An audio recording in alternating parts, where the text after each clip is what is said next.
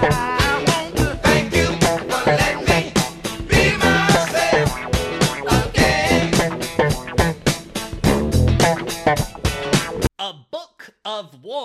the celestial sphere that took place in historical times. In these wars, the planet Earth participated too. The historical cosmological story of this book is based in the evidence of historical texts of many people around the globe, on classical literature, on epics of the northern races, on sacred books of the peoples of the Orient and Occident on traditions and folklore of primitive peoples, on astronomical inscriptions and charts, on archaeological finds, and also on geological and paleontological material. From the preface of Worlds in Collision by Immanuel Velikovsky. Holy shit. yes. Woo! An actual book referenced in the movie that we are covering today, which is called. Invasion of the Body Snatchers. Nice. Yes, that's right. The 1978 remake by Philip Seymour Kaufman that uh, really changed the game. Nice. Yes. I assume his middle name is Seymour. Man, a horror sci-fi classic. Yeah. Um, uh, and a, for a remake, uh, a pretty fucking banger original of a movie. Yeah, yeah. The the remakery is totally there, but it sure it sure went in its uh its own little directions um in a lot of strange ways. Kind of reminded me of the Empty Man. Yeah, yeah, had it. Yeah, had a lot of great nods to the original. Mhm. Um, some pretty obvious ones. Some, you know, just some scenes that were basically similar, and then in other ways, just was is completely its own animal. But uh, Yeah. Yeah, Lots Great of one. lots of Great little uh, Easter eggs in there for the nerds. Like, hey, are you a nerd Yeah. about the original? Here you go. Guess what he's gonna do with this dart? yeah, that's right. Yeah, it was. It's a lot of fun. I mean, it's it's you know, I, as we do for the show, I've watched it several times, and uh, it's entertaining every time. I Yeah. know know Yeah. exactly what's going to happen, and I still love it. Yeah, it's it's really great. Um, let's see. Uh, so so Philip Kaufman. Before this movie, he directed exactly nothing that I'd ever seen or heard of, and then follow it up with some movies I've only heard of because they're adaptations of uh, authors' works, like Anais Nin and Milan Kundera books. Oh, that's right. He did the unbearable lightness of being. Yeah. yeah, yeah, but not Yeah. that one. The other one. Wait. Oh, really? He didn't do the good one with Daniel Day Lewis. No, that's the one he did. Yeah. Oh, okay. I think of the one with Frodo in it. Oh God. He did that. Yeah, he did the one with Lena Olin, who made like every dude in, in on the planet fall in love with Yeah. Lena Olin. Yeah, at the time. people were- the, the sexy hat lady part scene. Hat lady sex.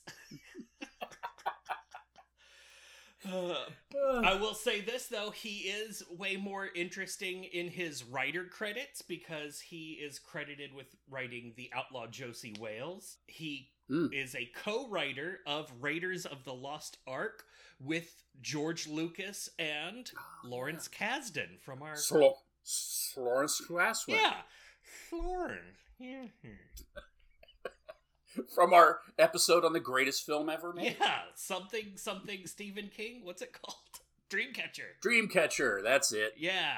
Yeah. Dreamcatcher.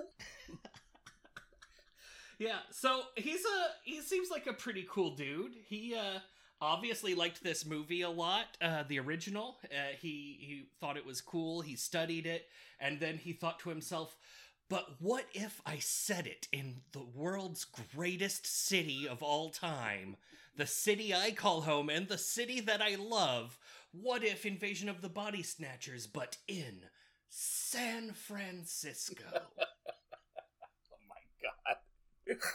If you're going to San Francisco. yep. so we get a very post-topia San Francisco take on Invasion of the Body Snatchers. Yeah, that was the it was kind of the the end of the cool San Francisco time period. Like after this San Francisco turned into some sort of overly expensive nightmare city full of rich douchebags who work in tech. It just Yeah. It went from being a really cool, kind of quirky, unique city to being a uh, the devil's dick. yeah, yeah. Just uh, Zuckerberg's everywhere. A great city, now move along. yeah. A great city. I guess a bunch of us are moving to Austin. yeah. A city so great, no one could afford to live there, so they moved to Berkeley. And then Berkeley became so expensive, everybody moved to Oakland. Now nobody can afford to live in Oakland. yes. Also, the Athletics still suck as a team. Just for those taking notes. Yeah, yeah. Expensive city won a World Series by computer cheapness. That's right. That, that's Yeah. right. One World Series, one movie I'll never watch, and uh, a lot of basketball titles. Yeah, yeah. Something, something, something. Jonah Hill was there. That's right. Fantastic. Uh, okay, so this movie stars Donald, aka Donny South Sutherland, the sexual predator of the West Coast. Oh my god, he's amazing. As uh, He's great. Matthew Bennell. Uh, let's see. Uh, Matthew, or no, Donny South is, of course, famous to this podcast as the star of Don't Look Now and every boomer's icky favorite film of all time, Ordinary People. That's right. And he has a he has a fine, fine role in National Lampoon's Animal House, where he's serving tea or coffee to Nancy Allen, and he lifts his arms up over his head, and you see his gross ass. oh, yeah! Having said that, I fucking love Donald Sutherland. Oh, yeah, Donald Sutherland is great. I wish he was at good at making progeny as he was at acting. oh God, yeah, yeah. His son is a kind of a bit scrotal. A little bit, a little bit. That guy from like 24, and I assume other things. I don't care how many hours you attribute to him. I'm still not watching that show. yes, yeah. What if a TV show took place in real time? Watch Kiefer Sutherland ride the entire bus. Don't get me wrong. I'll watch the fuck out of Lost Boys. Oh yeah, yeah, that's true. Yeah, that was yeah. Yeah, Kiefer was all right back then. he was all right. He he played a good, disgusting '80s bad guy.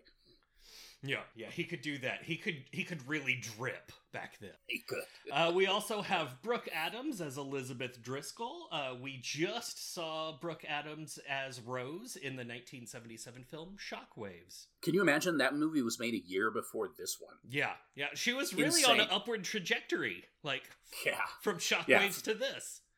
And then to De- Dead Zone, or I think it was Days of Heaven, and then she made Dead Zone, or one or the other. I mean, those those are two.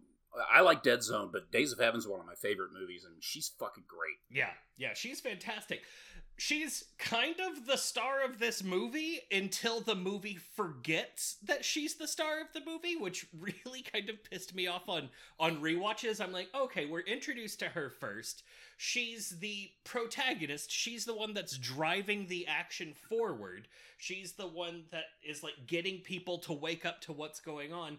And then at a certain point the movie is just like, "Ah, yes, but a white man is here now. Don't worry, miss." Yeah, no kidding. He can flimsily chop a rope with just part of an axe. And and one of the things that annoyed me the most about the first film was lovingly redone at the end of this one. Yeah. we'll get there to that, but um she also has a scene in this movie where she does something very strange and I instantly fell in love with her. yes. Which would that that would oh, we'll we'll come back because that one's like a red herring where it's like ah we're setting this one up for later you know what to expect and then haha fuck you just kidding you cocksucker! ah you thought she was gonna do the thing again Ah, yes. All right, so we also have in this movie amazing uh, a young, coked up, and ready to fuck Jeff Goldblum as Jack Bellicec. He would go on to star in such amazing films as The Fly, Jurassic Park, Independence Day, and more recently, Boss Baby 2 Family Business. Hell yeah. Uh, we get Veronica Cartwright in here as Nancy Bellicec. Veronica is most famous for her role as Lambert in Ridley Scott's 1979 masterpiece Alien. That would be the year following this movie. She also played wee Cathy Brenner in Alfred Hitchcock's The Birds. Oh wow, that's Yeah. wa- Whoa, Yeah, the little girl. She was Wow. the main little girl in that movie. I didn't even realize that. That's fantastic. And uh, she she came back for uh, another remake of this. She came back for Oliver Hirschbiegel's remake, The Invasion, the one that we're not gonna watch, probably. yeah, the uh, the James Bond, uh, uh, what's it, Nicole Kidman one. yeah, yeah, James Nicole Kidman Bond. Yes, my name is James Bond, Nicole Kidman Bond. That's double O Nicole Kidman seven. Rolls right off the tongue. also get a big appearance from Leonard Nimoy. Oh, Oh. my god. All Oh, of yes. his teeth are in this movie. Oh, it's so it's yeah, it's it's amazing. All Yeah. the teeth. I I guess at a certain point he was like, "Well, I uh can never do any other haircut for the rest of my life, otherwise people wouldn't know it was me." Yeah, exactly. So He's yeah, amazing hair, amazing teeth, amazing, really weird leathery glove thing. Yeah, yeah, I mentioned that too. Like, I, I guess he's just doing psychology between bouts of archery. Like, what is it? I don't know. I, I read that his I forget why, but a friend of his had a glove like that, and he thought it would be cool if his character was, you know, just wore this weird glove for no reason, which because that somehow would like trigger, like signal his otherness, like some sort of hint that where his character was ending up or something. It's like you don't need a fucking hint; it's obvious. Yeah. Well, Plus, no, no one else is wearing an archery glove. it's so weird. It does like uh, at the instant I saw it, I was like, "Oh, that I don't know much about the era because I was pre alive, but that does look very 1978 to me." Yeah, yeah. That uh, that Yeah. th- this movie is a glorious depiction of the 1970s. Um, whew, boy, is it 1970s ish. Oh man, all over the place. I was very excited with the mud baths because it was like the only thing I really remembered about the movie, and I was like, "Oh, there they are." There, there it is. There is the back of that guy's mud-covered scrotum. Fantastic, great.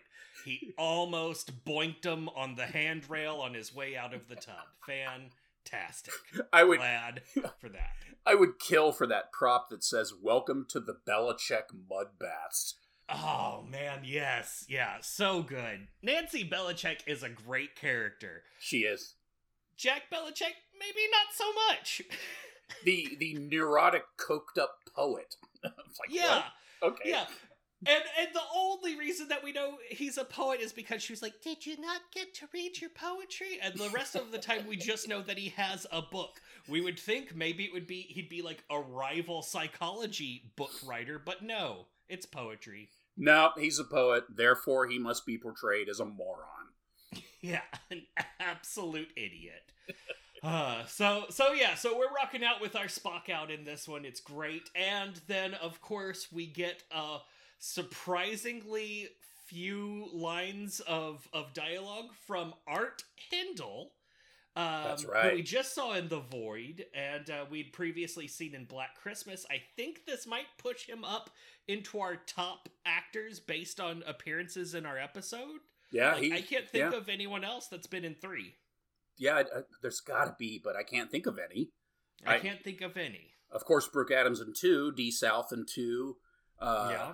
Out of this, just out of this one alone, um, yeah, I don't know. I mean, that's that's I can't think of it. That's a good one. I can't think of it. I mean, Doug Bradley, of course, we covered more of his movies, Yeah. but it was all in one episode, so I don't think that counts. That, that- yeah, that's true. Yep. We'll put an asterisk on that one. But yeah, so if we need more Art Hindle in our lives, just to keep him floating up at the top like a like a, a good buoyant poo, uh, we can get him if we watch The Brood.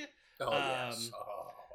There's a movie called Offspring, which is the movie that Lucky McKee's The Woman was a sequel to, and he's in Oh. there. Oh. Yeah, yeah, it looks real bad. Whoa. and And there's a new newer movie called Woodland Grey, which looks like it might be interesting. He's also in there, so we can Like- we can get more Art Hindle in our lives. Is that some sort of folk horror type thing or something? It looks like it, yeah, like a little like indie folk horror. Like it, it could be good, but it's probably trash type of thing. Yeah, nice. yeah, yeah. Oh, this movie also has a kind of a semi cameo with uh, by uh, Robert Duvall, Yeah, the the swinging priest. the swinging priest. That's right. Yeah. So great. He was paid. Uh, he was paid for his role apparently with a uh, with a jacket. Mm. Whoa. It was some. De- I forget the brand. Some designer brand that used to do interiors for Ford. I can't remember. Oh, wow. Um, yeah, they make clothes mainly, but uh, yeah. Anyways, they gave him a jacket. That was his like. Here, have this coat. Wow. So I guess he wasn't famous at this point? He must have been. I mean, he. Godfather was already out at that point, wasn't it? I don't know. Fuck that Yeah. movie. Yeah, fuck the Godfather. There, get out of here.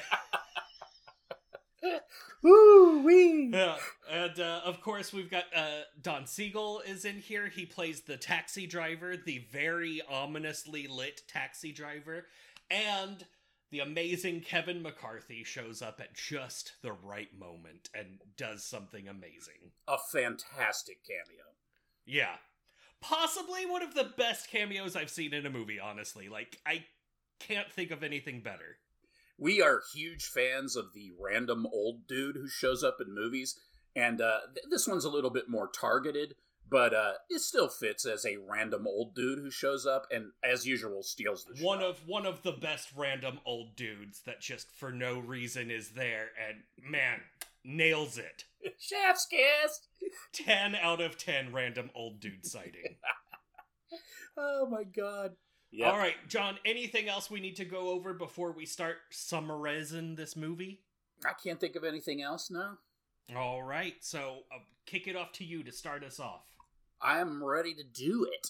Okay, that didn't that didn't even need to say that. Um, so the movie opens on this shot of like this barren planet, and there's all this kind of like floaty, wormy, floaty business going on above the surface, um, which I referred to as pod huis. Ah, yes. I think only you and I know what that means. But uh, Pod anyways, so it's yeah, shards of huis. So there, it's just floating around this weird shit, this matter, and then it leaves the weird planet and takes off into space. It's it looks really cool. It also looks fake as fuck, but it still Yeah. looks really cool anyway. Yes. And it's and then we get the credit sequence, which you know this turns out to be the credit sequence, and that works its way through the the cosmos. At one point, we see a, a shot that looks like it's underwater with the things floating around. I don't know what that was about, and then they just casually drift their way towards Earth. Um, okay, it's a really long opening credit sec- sequence, and uh, which sets up the fact that this movie is uh, a full two hours long. But um, yeah. little too long, I think. But it is. But anyways, we'll get there. The uh, yeah, so the spores get the they come to Earth or whatever they are. They you know we do this goofy like zoom in shot like you know through the clouds and we're at the Golden Gate Bridge and it's raining like crazy and the spores have now turned into these weird gelatinous balls that are hanging off of plants. Um, then we see them have like foaminess going on and weird tendrils coming out and little pod with like a flower that blooms that looks like meat. It's like a beef flower. And then this lady, this lady, uh, we see a lady come pick one. Of course, this is uh, this is Brooke Adams' character Elizabeth. So she picks one of the flowers, mm, and she takes it with her. And she passes a teacher who's giving her the creepy eyeballs. This is the creepy eyeballs movie. Yeah. And the teacher is like, Come on, kids, let's pick these wonderful flowers and bring them home to your parents. so I think it's pretty obvious what's going on right from the jump. yeah. Uh, we get we get a shot of uh, Elizabeth walking up to her house, but it's one of those streets in, in San Francisco that's like super angled. But they they've shot it where the camera look the street looks level. So as she's walking up the street towards the house, all the buildings are cocked at this bizarre angle. It's a really great shot. what, um, what's the uh Oh, Full House. Yeah, it's one of those. Uh, Yeah, like the, yeah. the like the family of Full House would live in. Yep. Yeah. So she's she walks up to her house. She goes in. Uh, she lives with this dude named Jeffrey, who's a complete douchebag. He's watching the watching the Golden State Warriors with his headphones on, and uh, he's all pushy with her and just kind of being a douche and kind of established that you know he's a, he's a meat hole. She's got this flower and she's talking. She sounds like she's a botanist, which turns out she's not, but. Um, she, she puts the thing in water and blah blah blah. Great. So we now we know that she lives with a douche. Uh, now, then we see Donald Sutherland walk into a fancy French style restaurant and go to the kitchen. Uh, turns out that he's a he works for the Department of Public Health. He's a public servant, as he loves to tell everybody in this fucking movie all the God. time. He takes his tweezers into a fancy bowl ta- thing of soup, pulls a thing out, and says, "And what would this be?" And the guy's like, "That is a capper." and he's like, "I think it's a rat turd." And he's like, "No, it is a caper." And he's like, "Well, if it's a caper, then why don't you eat it?" And In the he's so meantime- excited about it. Oh, he's so proud of himself. And then, like, you see some of the chefs kind of looking at him, giving him the, the spook eyeballs and stuff. And then he goes to leave, and they've smashed a bottle of what he describes as shitty wine or cheap wine on his windshield. Um, and then leer at him as he drives away. Okay, great. So he calls, he goes, gets home, calls Elizabeth, wants her to come into work early. Um, he just does. There's no explanation for why, but he, it's clear that he wants to bone her right away. You can tell that. Um, and he obviously can't stand her boyfriend, which is understandable because the guy's a douche. Uh, so she's at home with her idiot uh, boyfriend or husband. He's, I guess he's boyfriend, and uh, the creepy flower is on his side of the bed in water, and they're you know they're going to bed, and there's this weird like close up shot of the creepy flower glowing kind of bluish or something. I guess just in the light. And in, in the morning when they wake up, he is now acting like a robot, like he's all emotionless and weird, and she's a little bit upset by it. She goes to work, passes what I describe as Banjo Dogman, who is a guy who sits in a public square 24 hours a day playing banjo next to his boxer. yeah it's it's great that this is a guy that we have to get uh like return reinforcement of oh yeah remember this guy yeah hey remember this guy here's another visual of this guy I don't know if it was because they had some great effects idea for him later in the movie or or if it's because Jerry Garcia is the guy who's actually playing the banjo for that scene. I don't know what it is, but they wait really is that love really Yes. It's not- nice It's he's not the actor, but that's him playing the the recorded banjo. Yeah. So Banjo Dogman, she passes him. Great, no one cares. Um, and uh, let's see, where am I at? So everywhere she goes already, people are staring at her, and it's really creepy. Like every time she passes people, they kind of stop what they're doing and stare at her. Uh, she runs into Matthew at work. It's clear that he's basically in love with her. Um, in the meantime, back home at her place, uh, Weird Jeffrey weirds off into a station wagon while she snoops him out the window. Um, she's freaked out. Uh, she goes over to Matthew's place for dinner, where he walks the fuck out of a of a meal, a Chinese meal, uh, with some ginger and some. Pass that over there. That's called ginger, or whatever he Yeah. says. Like, like she's too dumb to know what ginger is. Um, he cooks her a meal. He's very proud of himself, and she's not hungry, and he forces her to eat a piece of celery. Um, yeah yeah he cooks like what looks like about eight total ounces of stir fry for them to share out for dinner I know it's like oh 70s meals portions. yeah, she's she's trying to sell this idea that something is is seriously wrong with Jeffrey, and he his response is that he recommends that she go see his psychiatrist friend, not be, not because she's crazy, you know, no no, but because you know he he might have become a Republican or something. Um, Yeah, he might have become a Republican or a homosexual, he says.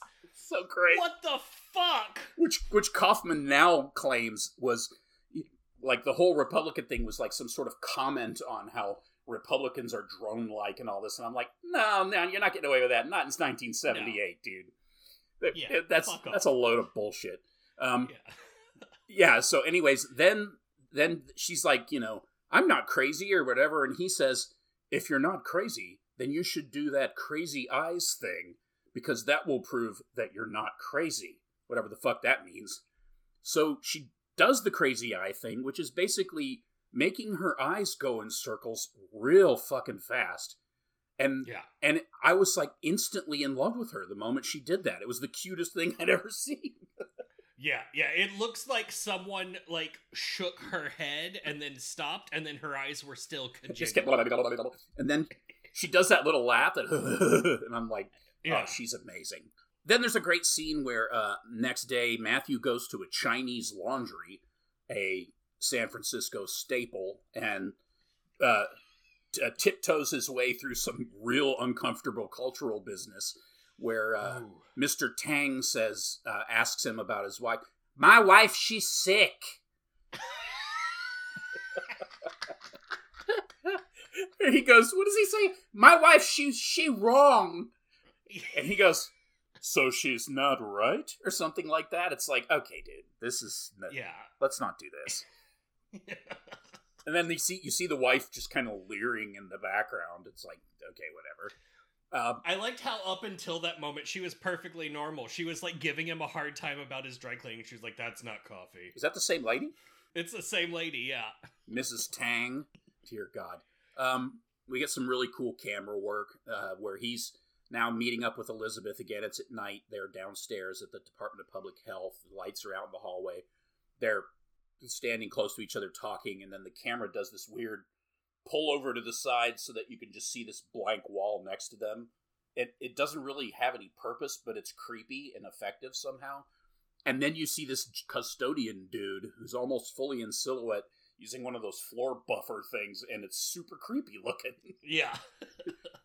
because you know they're being watched. I mean, it's just it's just so obvious that they're being watched. So, you know, she she starts going off about how she thinks there's some sort of a conspiracy, and you know, then we see her watching as or that or she had she's she's doing like a basically like a flashback scene as she's talking to Matthew where she describes how she sees Jeffrey at some weird site with meeting up with all these people and they hand off this weird thing that's wrapped in cloth and she's super paranoid she you know she's she just everything's weird um Yeah, Great. she's putting it all together.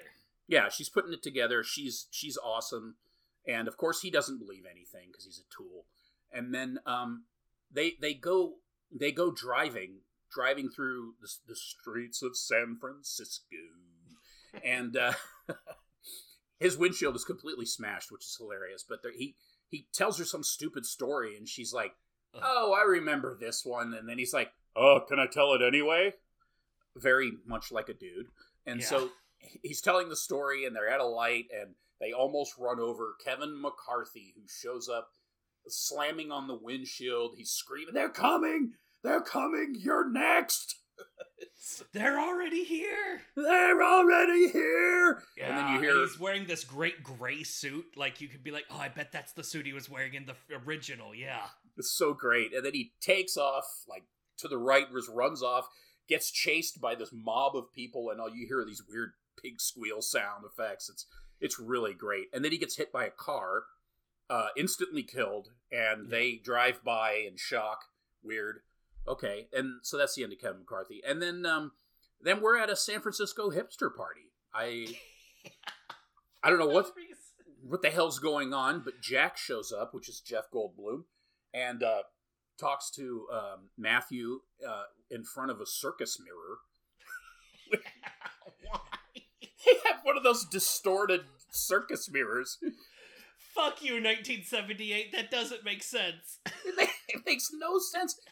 I thought they were in someone's house, but there was like there was like a mantelpiece in one scene that had multiple copies of some kind of book. I guess it was supposed to be a book release or something. Yeah, so it's it's uh it's Leonard Nimoy's character's uh it's his book signing. It's like the the Ah. release party and it's some sort of crazy ass San Francisco bookstore.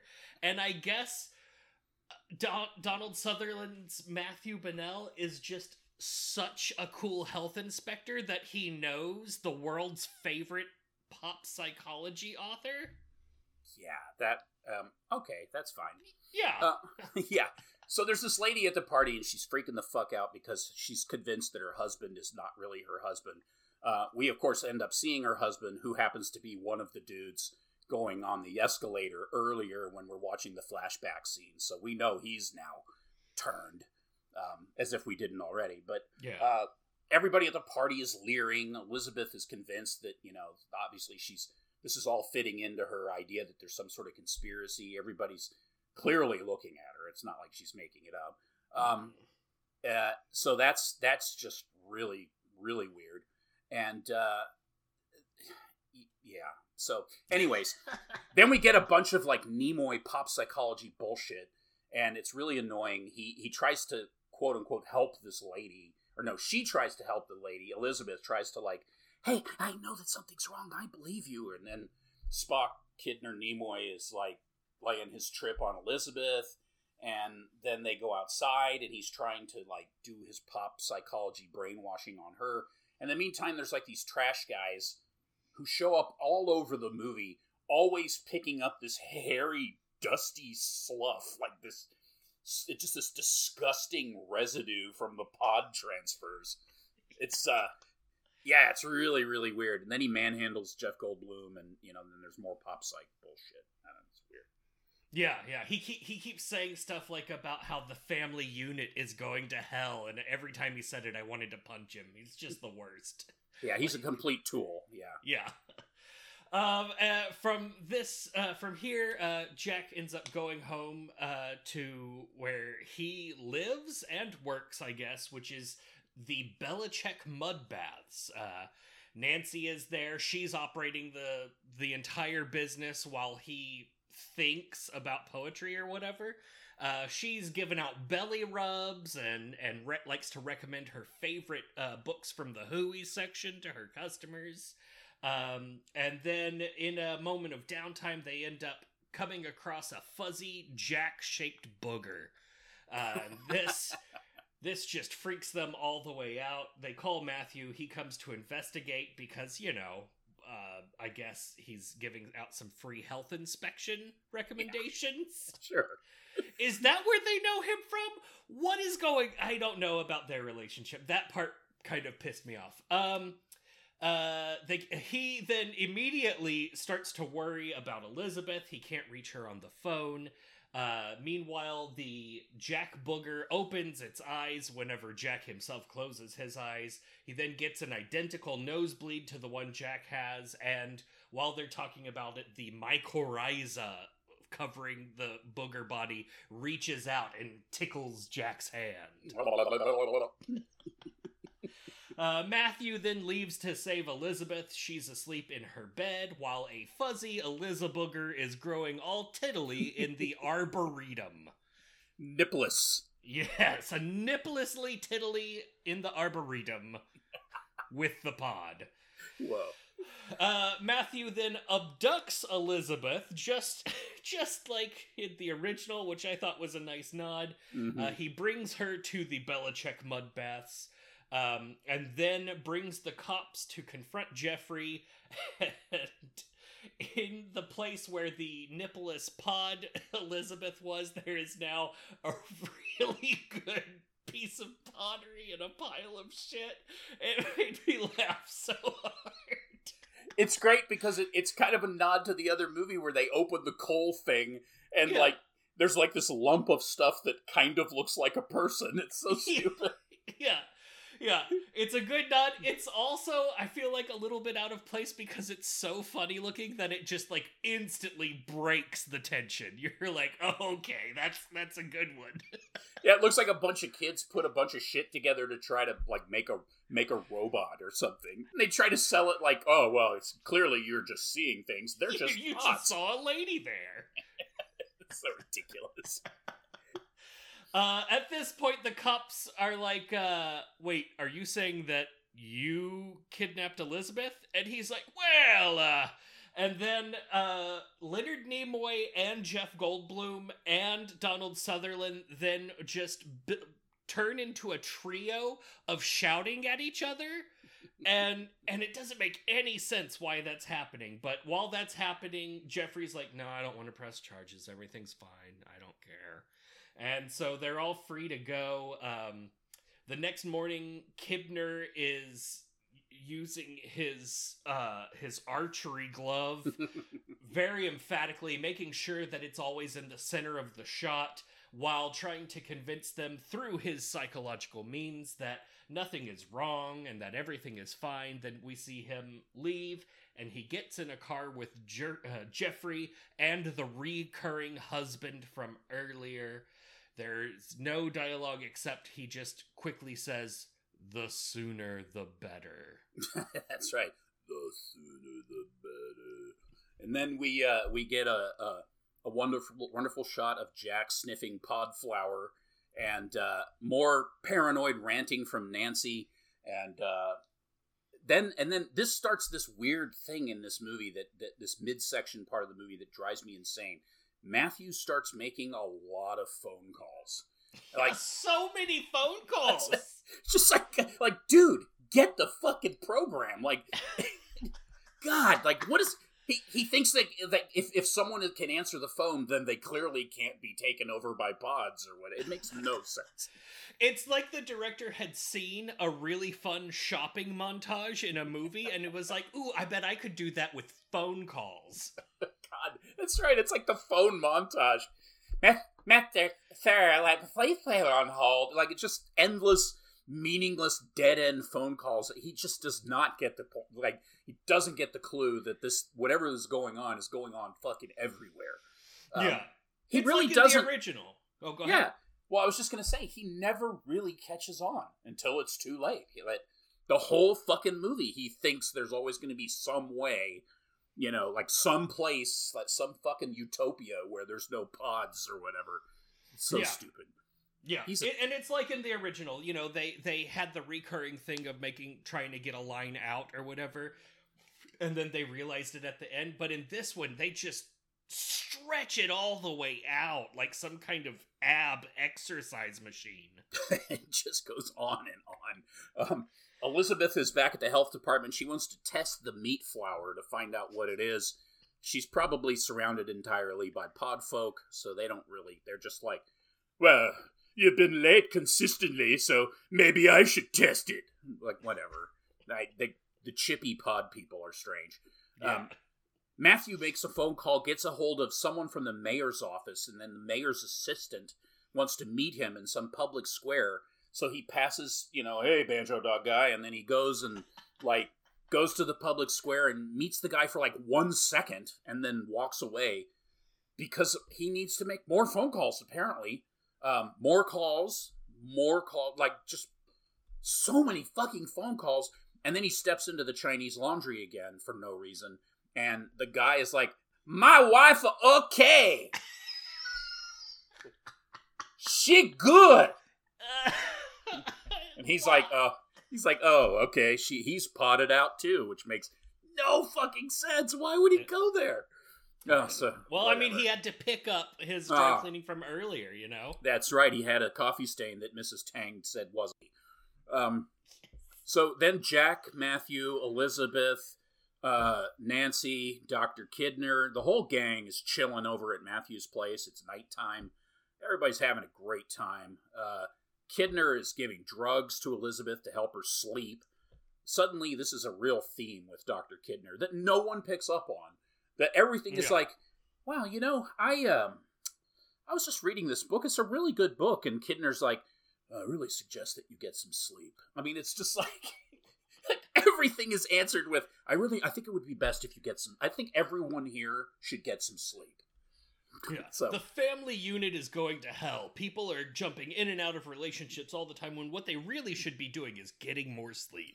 So, and then they take his advice. Basically, everybody gets Yeah. real fucking sleepy, and uh, uh, fucking Matthew goes up onto this weird patio that overlooks downtown and sits there and falls asleep right next to a gargantuan like dill pickle pod that's he somehow didn't notice, and and then we get this amazing special effects bonanza of like the pod birthing out these disgusting floral petal things, and then this weird tumorous pustule blob, and, and then it births out this weird, like, baby hair, shiny baby thing that turns into looking like kind of like a Donald Sutherland, and then there's suddenly there's like a bunch of pods because everyone's fucking sleeping now, and then he he hears someone calling his name, Matthew, Matthew,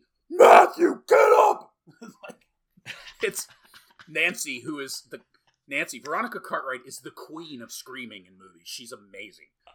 Um, Oh man, does she ever do it in here? Scream Queen 100%. She's great. She wakes him up. You know, she'd wake anybody up with that scream. Um, he freaks the fuck out. You know, everybody wakes up now. So then, like, these pod things are all like making all these weird noises and stuff. Everybody freaks the fuck out. They come up with this plan. They're going to run out the back door, go down the alley, even though the whole place is now under surveillance by pod folk. But apparently, anytime you go out a back door and run down an alley in San Francisco, you can get away.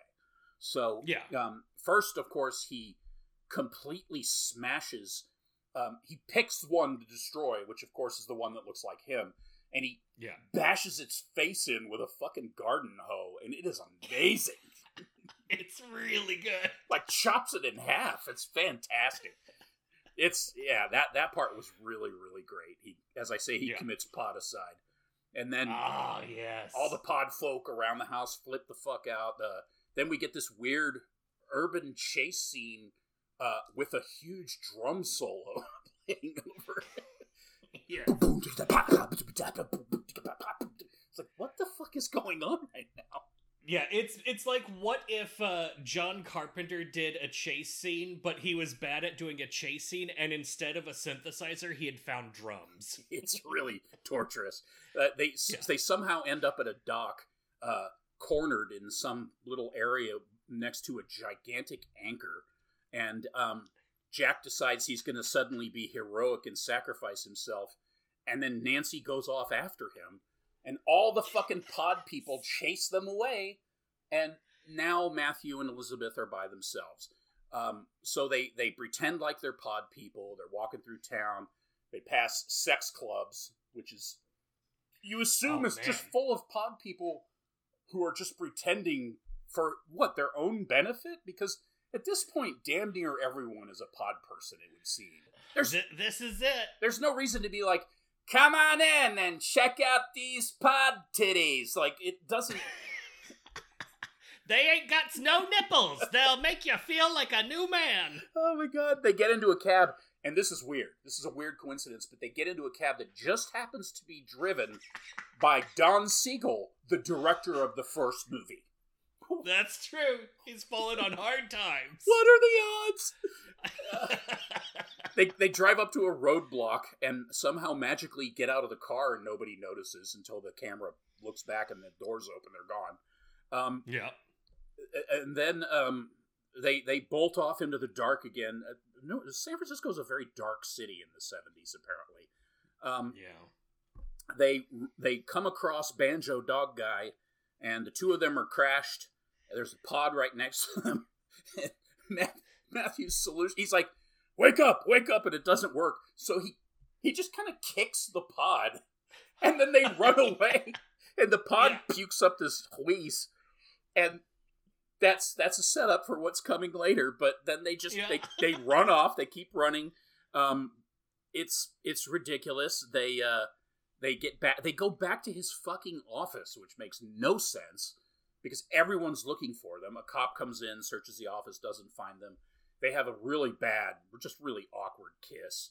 Um, it's two o'clock in the morning. They watching out the window as there's this big pod scene. You know, like Sausalito, uh, Monterey, line up on the right. They, get your pods here, and uh, just like the original, great. Uh, Mhm. now and now we now we get into the part of the like much like the original it's a lot like the original kind of from here on out in, in big chunks uh, except it goes on forever. But she's now she's gotten to that point where she's just so tired. It's always elizabeth is now like a fucking dead weight. I guess that's she's symbolized by the anchor they passed earlier or something. I don't know. She's like i want to go to sleep. I, I just don't want to do this anymore. It's really fucking annoying. Um, so they they take speed, which is great. How much does he Yeah. take? Uh, he usually takes one. Take five. So they take God. five speed pills, and then Jack Kibner and the whole gang, Jeffrey and a bunch of other guys show up. You know, what do you know? They knew exactly where they would be hiding. What a shock! Yeah. uh, Kibner injects them with it's just a mild sedative, and then he gives them the whole. You see, because we we have gone from great distances on solar winds, and we landed on this planet, and uh, there's no need for hate or love or whatever the fuck. And then and then uh, uh, Elizabeth says, "I love you, David," and she has this huge cold sore in the corner of her mouth, and it's really great. And then he just kind of looks at her and then looks back at Kibner and just keeps talking. It's like, yeah. like, dude, what the Yeah. fuck? That was your big moment. Yeah. She was like, I love you, David. And he's like, You'll never get away with this, Kibner. Have you heard of a Briva? And so, I just wanted a little pussy. oh my god. So then they they pretend like they're going along with it, and then of course they attack, and uh, Matthew jabs Jack in the neck with a handful of darts. Nice, Yeah. nice little reference there. Beautiful. Um, they push them into the freezer. There's a big walk-in freezer, and uh, yeah, it's uh, that whole section is hilarious. I don't know. I love this movie, by the way. It's it's really good. It's very enjoyable. Except I will say the chase scenes really suck. They drag it down. Yeah, it gets a little. It slows down a little bit in the final third. I would say. Yeah. Um at this point Matthew and Elizabeth make a break for it and uh, while they're making a break for it they run into Nancy and there's like this awkward moment of like uh uh and then it, they realize that she's also still on the run then she's figured out like in the walking dead that if you just pretend to be a mindless drone they'll leave you alone. So then they do that together um and they they go out they're trying to blend in uh but but then this is fucking amazing. Um so in the original it was a dog that ran out into the street and almost got hit by a car um in this one they see a dog.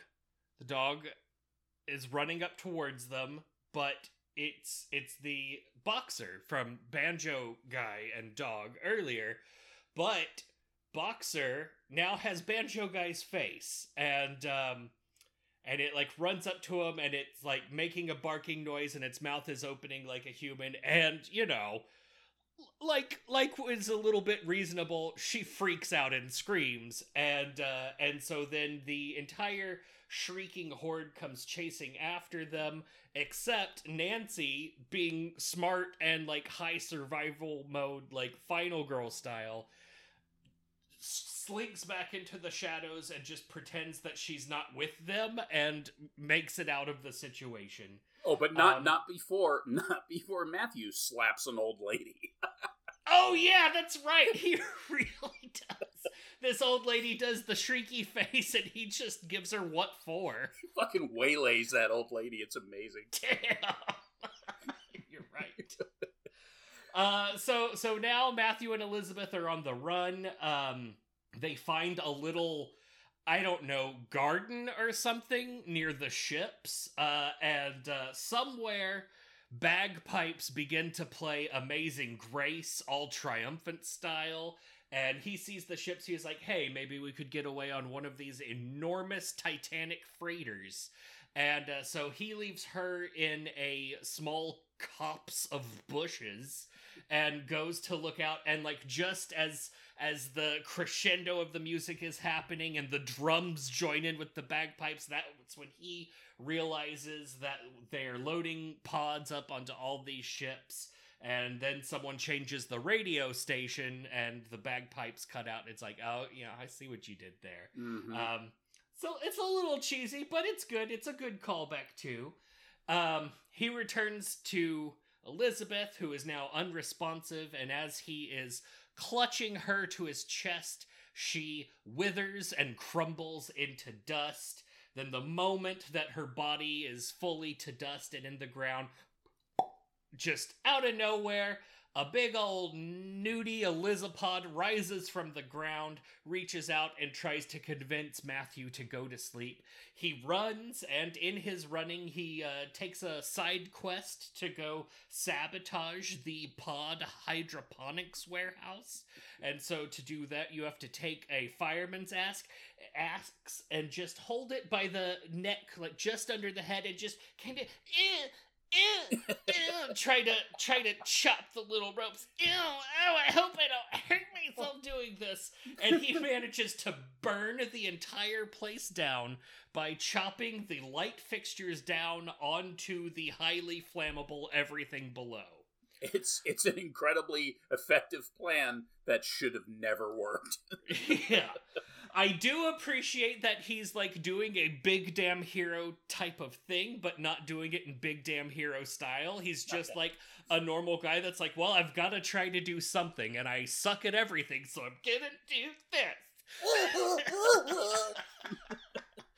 Uh, so as everything begins to burn, Elizapod shows up, points up at him, and uh, screeches as the flames continue to engulf all of these pods. He runs and he hides, and it's very similar to before, where he ends up like underneath with people like walking on boards above him and stuff like that.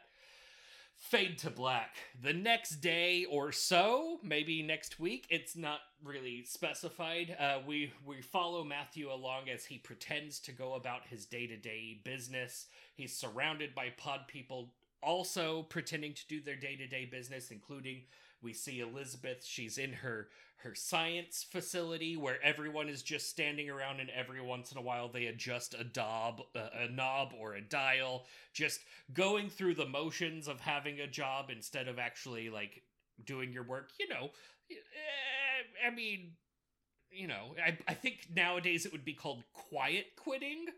Um, That's right. uh, and uh, then we see him. He's walking. I love this shot, by the way. He's walking among the the trimmed English sycamore trees that are outside the San Francisco City Hall, and they look like the, in this setting, like in this context, they look like horrific alien nonsense plants. And he's just walking along, and then from the side we hear Matthew, Matthew. And he looks over and there's Nancy and she's been trying to she's been hanging out and pretending to be a pod person too. And she reaches up to him and she's she's so happy that he's still himself. And so she goes to to talk to him and figure out what to do next. And at this point we see Podthew raise his hand, point at her, do a bulgy eyeball thing, do a weird O face with a tongue shape, and Podthew points at her and goes, "Oh!" because he has been taken over and she is now fucked because of Podthew. Movie over. zoom in to his mouth. Movie over. yeah, really, really like you know how you know how like a parrot does that thing with their tongue. It looks like that. It's way too close. Way too much of Donny South's tongue action. Just he just screams us into oblivion. Great movie. Pretty, the great movie. Pretty fucking dark. Yeah, I mean, there's pretty much no hope for civilization. It's over. yeah. They took it in a completely different direction. Like we get the idea that. Like we don't know that it's localized to San Francisco, so it's very possible. Like, I mean, these space sperm were smart enough that they just bypassed the other planets. We watched them do it. They're like, nope, not that one. Nope, not that one. We're going there. That's the one for us. So, yeah, everyone's fucked. And I guess then the plan for all of society is to just keep going about its its business, but now as pod people instead of the originals. Which, damn, fuck. Yeah, that's pretty. That's pretty messed up. Like, but but I, I read somewhere where they were saying that, like, I don't know if it was someone's take or if they had talked to Kaufman, but the the idea that they were presenting was that that the reason why they left this other place was because they basically rendered it barren. They oh. like just they just drew all the life out of it until there was just nothing left but this dusty rock, and then they move on to the next place. So I, I was like, I don't know that that's. I mean, I guess that makes sense because what would they be doing on a barren planet to begin with? Yeah. That seemed like they launched themselves from there, but you know, they should have shown. uh, If that was the case, they should have shown some sign that you know there was some sort of life there besides just we- weird wiggly spores. Yeah. Um, I kind of get the feeling that it was uh, Philip Kaufman had recently like been like, "Oh man, Stanley Kubrick is so cool," and then decided to make a, this movie. I mean, the impression I got was that they that's where they came from was this place, and that they, you know, that they were doing this all over the fucking cosmos, it just or or solar system or whatever, and they just happened. We just happened to watch them come to Earth. Um, you know, they picked planets where there was life. I guess this is the only one, and that we've been able to find. So there probably aren't any too close, but uh, or at least not the kind of life that we would recognize. Uh, except spores, Yeah. apparently. oh man, you know what? I would. You're you're right. I would like to see a Star Wars adaptation of Invasion of the Body Snatchers, where it's like Invasion of the Body Snatchers, but they're all Gungans. nice. The, the great one of the great things about this movie is that it, it just buries a sequel. Like there's no, I mean, of course, you know Hollywood could make a sequel out of anything, but it, it would just be so bad. Like where would you even go with it? That there was like, you know, it would have to be like Ten Cloverfield Lane or something where they're hidden in a Quonset hut underground or something, being besieged by pod spores. You know, because basically the whole planet's taken over, and that's there's no hope. Um, yeah. and- and then if you set it off way into the future or whatever, then it's just it's just like pure science fiction.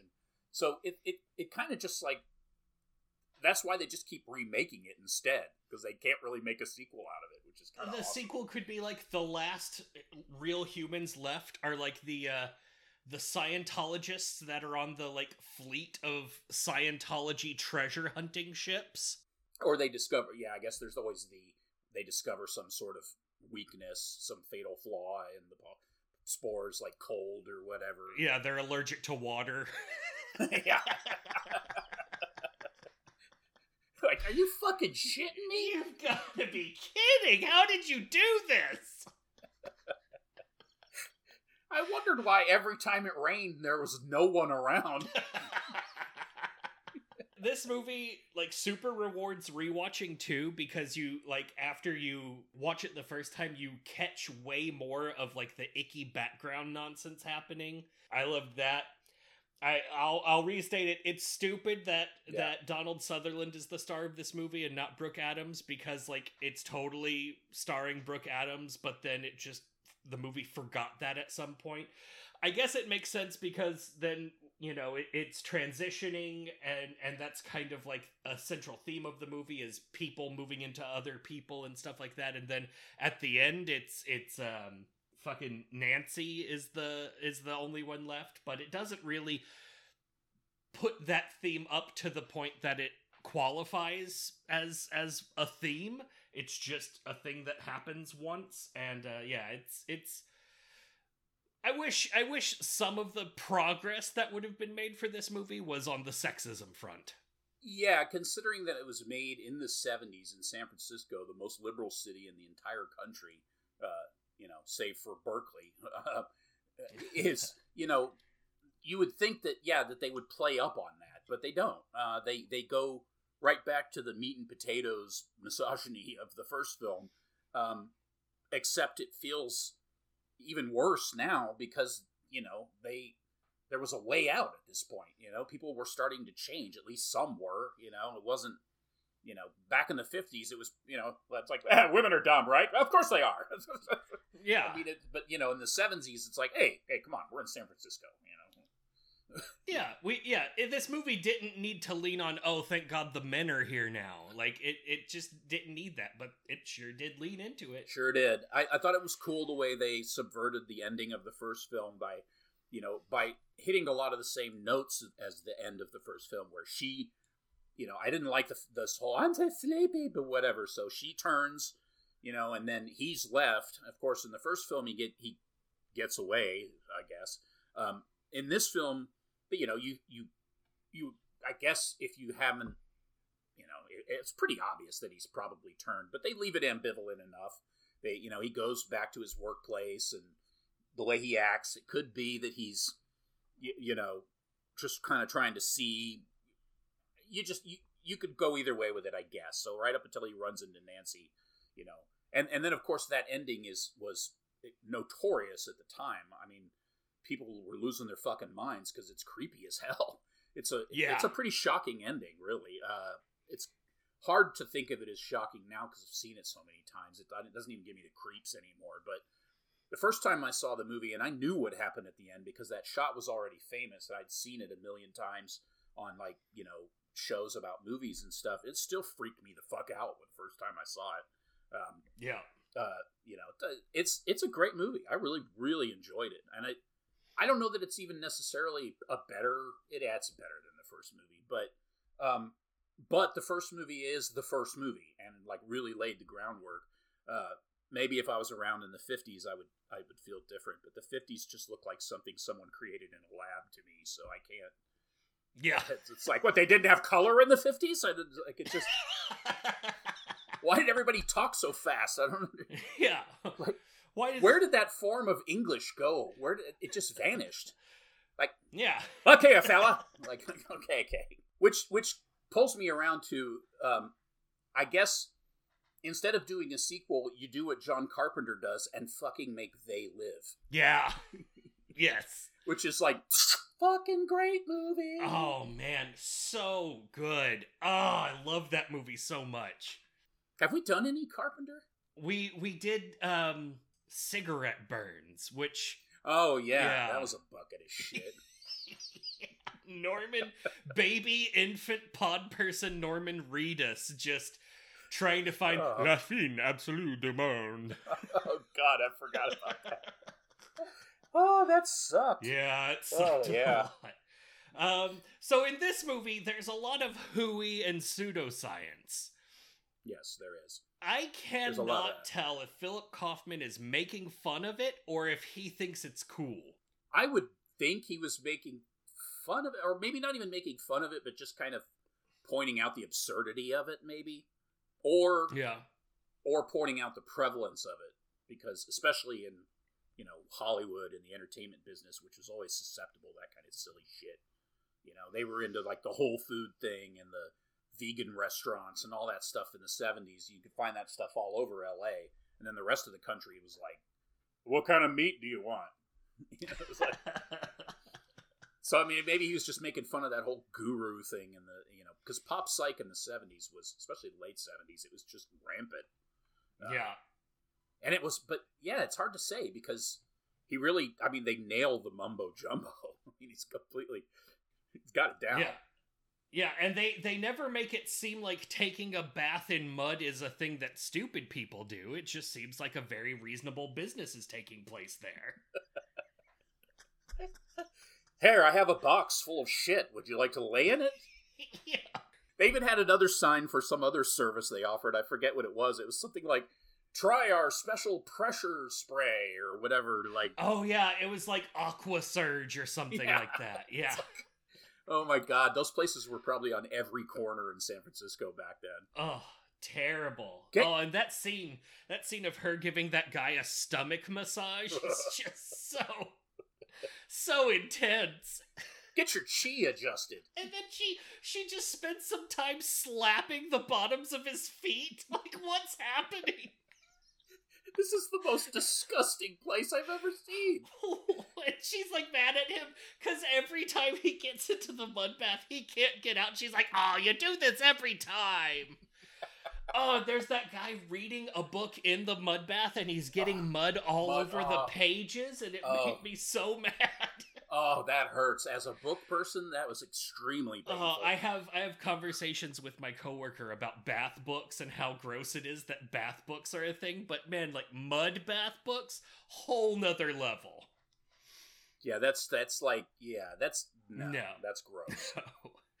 yeah, uh, yeah, but but then there so there's this uh there's this book uh the one that I read from Worlds in Collision, which is about how like I think it's something like Jupiter got launched out of Saturn and swung by the Earth or something like that, and that's why some things happened on Earth in the 15th century BC. So it it Mhm. sounds like it it it is not dissimilar from the plot of this movie where something from another planet is getting launched at the earth, which makes me think like does this guy like does this director like does he read like Zecharia Sitchin books? Is like that his his thing? Does he love that shit or is he I I just can't tell. It's kind of like with um with uh that fucking one that we watched with the family um black and white family movie in the house. Spider Baby? Spider Baby. How like Spider Baby was a spoof of gothic horror movies, but it was Yeah. so old to me that I couldn't tell that it was a spoof. right. Yeah. Exactly. Yeah. I, I don't. You know, it's weird. I don't remember that book in the movie. Where? Where? When? When was it? So that? it's in the mud baths. It's uh the creepy lingering guy is talking about the book with her and she's like, "Oh yeah, that's a good one. Have you read this one?" And he calls it like must read. It's a must read and and then they think he's the one that left the uh, Jeff Goldbooger in there. Jeff Goldbooker. it's got a lot of great moments in it. The the the last time I watched it, um, you know, I, I really enjoyed it. The time before that, I enjoyed it, but I felt like it, it kind of dragged at the end. Um, and I guess I don't know. It's it was weird. Like different times I watched it, there were parts of the movie that I liked more than others. Um, but Yeah. overall, I mean, it's it's it's a fucking blast. It's definitely a classic and well deserved. Uh, it it carries over pretty well. Better, I think. It, it's aged better than the original. The original just has a little bit of that Twilight Zone episode feel to it that we talked about.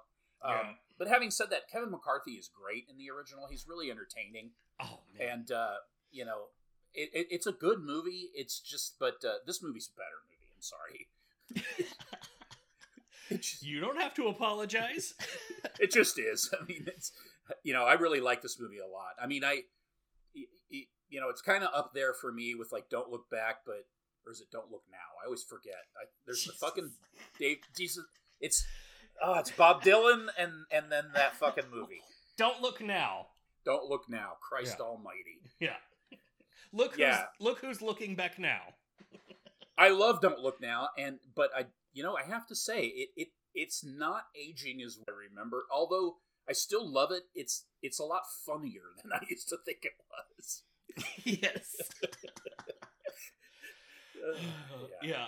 yeah th- i mean this movie it is it is really good it's got uh there are moments of really really exquisite camera work like Yeah. like there are times in there where it's just like wow that looks incredible then there are other times that it looks like a shit made for tv movie it's it's really hit or miss at points but but whenever it's firing on all cylinders it is spectacular yeah, yeah, for sure. I wanted to bring up Jeff Goldblum's performance. Do you feel Okay. like he was trying to do Alan Alda? Like, is his character just like a Alan Alda on cocaine? I, I, I mean, it, yes, but I don't know that he was trying to do that. Now that you say it, it seems like he was. But Yeah, I- like yeah, that's a that's pretty awesome. I don't know. I hadn't thought of that. I can I could just see Alan Alda delivering all of those lines without having to try as hard as Jeff Goldblum did. Which brings up some interesting points. What if Alan Alda was in The Fly? oh, it would be so much less sexy though. And what if Jeff Goldblum was in MASH? Oh, yeah. It's like Oh, Jeff Goldblum just nervously doing this with his fingers near his mouth, going, Why do all of these young men have to die? It's amazing. Oh, hell yes. Fantastic. So- All right, um, John, how would you rate this movie on a scale of zero to five loathsome things? Um, I, I'm going to give this movie. God, I wish I remember what I gave the last one. Um, I'm going to give this movie, uh, based entirely on nothing in particular, a four point. I'm going to just give it a solid four point five. I think that's five. I think that's lower than I rated the last movie, and I like this movie more, and I don't give a shit. I'm still gonna just, Nice. just that's what it feels like to me today. So it's a four point four point five. Um, 4.5. Nice. I as far as like personal enjoyment, it's a five. as far as me thinking of it as a classic, it's a five. The effects are a five. Um, the creepy factor is probably four point five. Um, the misogyny should have been changed. I don't know why that was in there. It's too long. Um, it, it's got it's got some issues. It's not a perfect film, but it's a great film, and it's it's definitely a classic. And uh, give it a four point five. How about yourself? Very nice. So I I actually I gave it a 3.9, Mm-hmm. which is a little bit lower than I gave the original. I gave the original a 4.1 and I I actually I, this is a not I'm not calling it a hot take because I don't feel confident in it. It's just like a, a hot diarrhea take. Um, Okay. Yeah. A runny take. Yes, yes. It's uh I actually like the first movie better. I feel like the first movie holds up better. That said, that is scaling that is like scaling for for horror movie inflation basically. Like I feel like the advances that that movie made were were greater than this one. This one was like really good remake, probably one of the greatest remakes of all time, I would say but like there were places where they're like all right i want to take it further and and they did a great job the effects in this movie are spectacular like that Yeah. scene with him in the arboretum and the the like shaking things that are coming at him fantastic i, I loved it and and i loved this movie but i feel like it should have gone farther than it did in places Yeah. that it, it failed to and Yeah, I you're right, feel like right. the the progress that it made wa- wasn't as impressive as the progress that the original film made. So like it's just it's just a little That's notch true. there and it's it's hard to compare those movies in that way, but it was just I just didn't enjoy this movie as much as I wanted to and a lot of the enjoyment that I got out of it like Mhm. a huge amount of the enjoyment that I got out of this movie was just from the actors who I feel like this movie doesn't deserve Mhm. credit for the decades of of my uh outlook on these actors that came after it but it is still great. They they, did a lot of great work. Uh, a lot of it was excellently directed. I just i feel like the original deserves a little bit more credit for progressing the the type of story and even progressing the like special effects. Like obviously the special effects in this one are phenomenal and just literally decades beyond the first one but the first one did some amazing things. And i feel like even like i, I like the scene a lot but that that man face dog it kind of looked like shit It's literally a rubber mask laid over the dog's face. That's what it was. Yeah. And they had to speed it up so that it wouldn't just look as much like a rubber mask that a dog is wearing. And it just looks stupid as shit. I love when he sticks his tongue through the mouth hole that they've cut in the mask. Yeah. It's like, wow, okay. Yeah. I was like, oh, who's a good boy? and like like so many movies, I mean, it, it had those dumb continuity or you know just logic errors in them that are just so glaring. I just I don't know if that's an editing issue or I mean it's it's, it's not an editing issue because it's it's shot. It was shot, you know, like but there's just things that happen in in a lot of movies where you're it's like you know he falls asleep and suddenly he's surrounded by a garden full of pods like i mean like logically where the hell did they come from So I think I think in this movie they just grow hyper fast Yeah. because yeah you think about it with Jeffrey. Jeffrey fell asleep with a little flower in a in a glass on his nightstand, and the next morning the glass had fallen over and he had been replaced. that's true Um, we even like we see him sweeping up dust. I guess. Oh fuck! I just put that together. The the weird fibrous stuff is their leftover dead body husk. yeah Is that what that is? yeah i think it is and whatever remains of the pod itself probably desiccated Yeah, and- it just looks like like dirty steel wool. Yeah, it's pretty gross. Yeah, I, I guess. And, but then there's other things like, you know, like like Elizabeth didn't need a pod. She just turned like if you fall asleep, you just turn into one basically. But I guess, yeah. and then why did Banjo Dog Band? Just because Donald Sutherland kicked his pod, that somehow created some weird morphing thing that I don't know. There, there's there's a lot of weirdness in it. Yeah, or was it just that because the two of them were sleeping together and they were so bonded that the pod thought they were the same thing?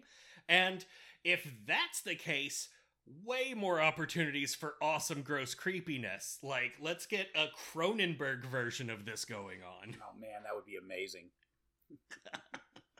yeah, I mean Oh, they yeah. they yeah. So yeah, so this movie sucks. Yeah, fuck this movie.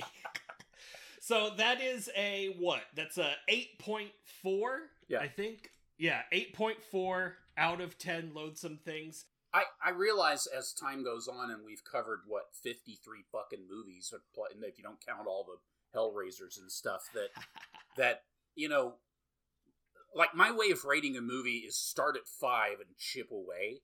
And you know I think I'm looking at it the wrong direction. Like all movies should start at 0 and earn all, all the points they get because I'm rating these movies too high you know? It's like Oh yeah, this movie five. This movie's fucking great. I, I know what you did last summer. Twenty. I give it a twenty. I don't like you know. It's just I'm like after a while. Not that they mean anything anyway, but my ratings are just they mean nothing at all.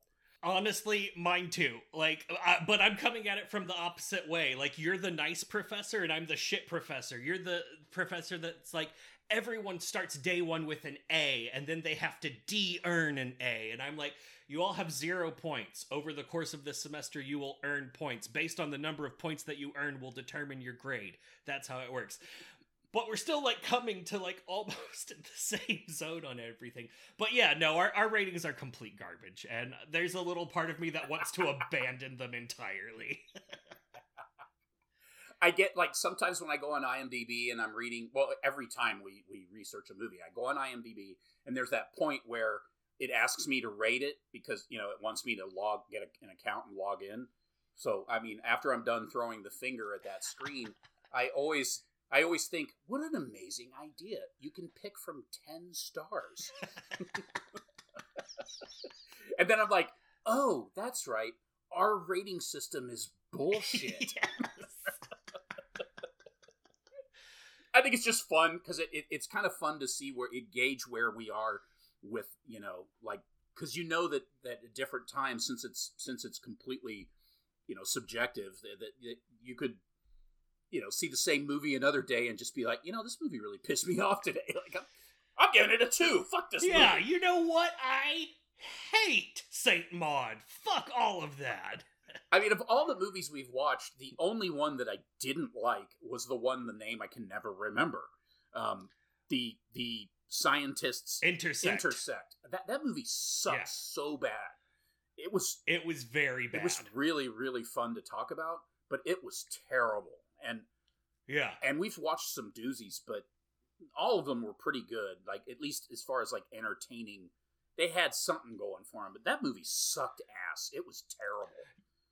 Yeah, the only thing that was enjoyable about that movie was knowing that I was going to get to talk about it with you and like trash it and like reference things and you know. Of course also that one scene where little boy Nate clocks the bully in the head with a with a board. Yeah, that was a great scene. Some of the eff- Yeah. and, surprisingly, some of the effects actually weren't that bad. I was kind of shocked about that. Um, Yeah. I mean, they weren't you know great or whatever, but they weren't they weren't as bad as the rest of the movie. I put it that way. Yeah, total pile of dog shit. Yeah, that movie was really bad. I I, I don't think I like I could try and chase that movie and try to recommend one that was as bad. I don't think I could find it. That, that may be Ah. one of the worst.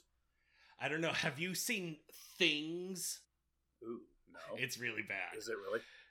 Yeah, it's it's like some dudes got bored and made a movie out of with some like giant rubber ants that they had, and yeah, Oh god, yeah. Yikes. Yeah.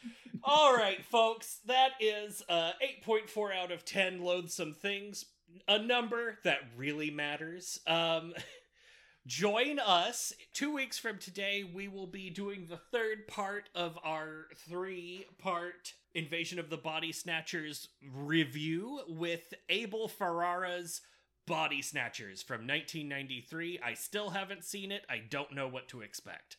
I love Abel Ferrara. He's um, gloriously great and terrible sometimes at the same time. Oh, that sounds promising. He made Miss 45. I love that movie. Oh, I don't know Uh, what that is. Oh, it's so good. He and he, of course he made King of New York, which is amazing. And uh I mean he made some other some oh he made Bad Lieutenant. Woo. Do the monster. Yeah, so that'll be a treat. So go out there, uh, do good things. Uh, remember that we live in a society where greed and ambition are basically the only things that are rewarded. Uh, and watch horror movies to forget about it. yeah, I, that's uh, I think that's great advice. I'm sorry that you all have to die.